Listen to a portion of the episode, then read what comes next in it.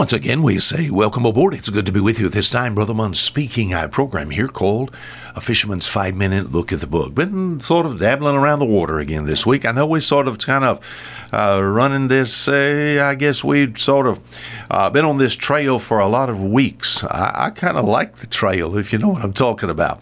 Uh, in the book of Matthew, Matthew chapter 13, we have Jesus saying that the kingdom of heaven is likened to something strange. What's the kingdom of heaven likened unto? It's likened unto an N E T, a net. No one know what a net is. The net, that's the fisherman's tool. Oh, to harvest a seafood product. The kingdom of heaven is likened unto a net. What's God's net? We've seen this week what it is. What's God's net? You know, I guess the thing that was put forth to me when I was a little guy was just, you be a good boy. Yes, ma'am. Yes, sir. You know that is supposed to catch people. Just learning how to be good. It don't work. That net don't catch anything. You said, do you know? I know that's true.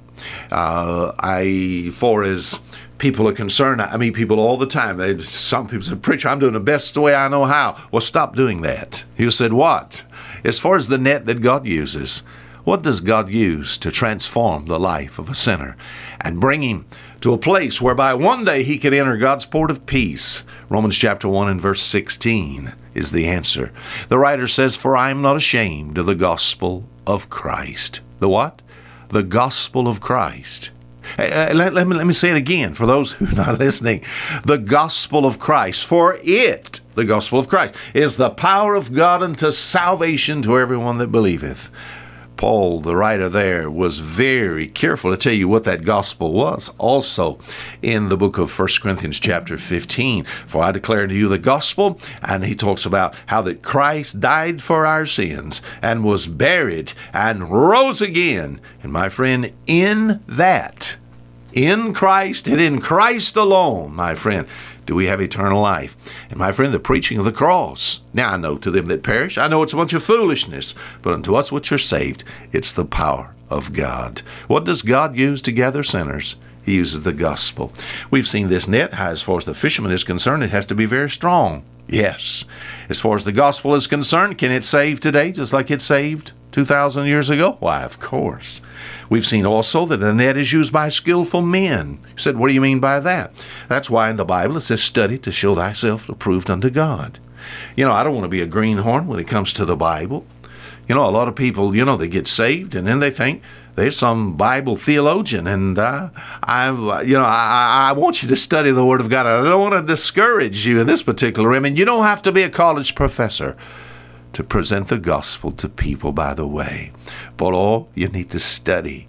There's been times I've had people of other religions and other false denominations just they asked me a question that I didn't know how to answer. And I need to always be ready to give an answer to every man that asketh the reason of the hope that lies. I mean, maybe somebody knocks on the door and they say, Would you take this literature?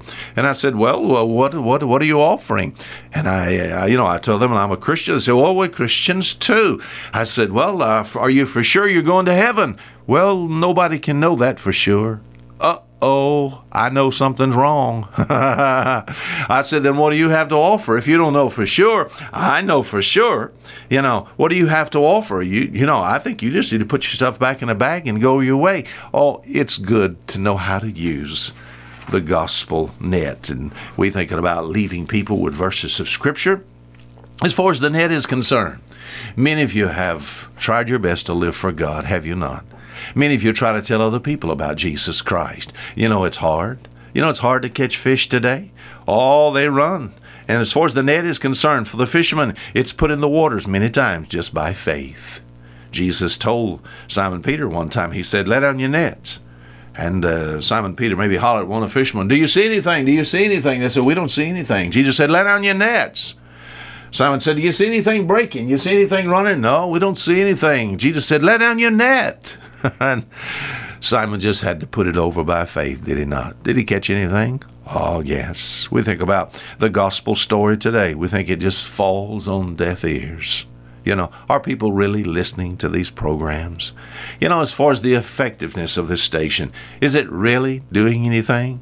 He said, by faith. That's the way we got to look at it. By faith. As far as the local church, the preacher preaching, are we accomplishing anything? By faith, we continue to throw out the gospel net. Until tomorrow, Fisher Munn saying goodbye.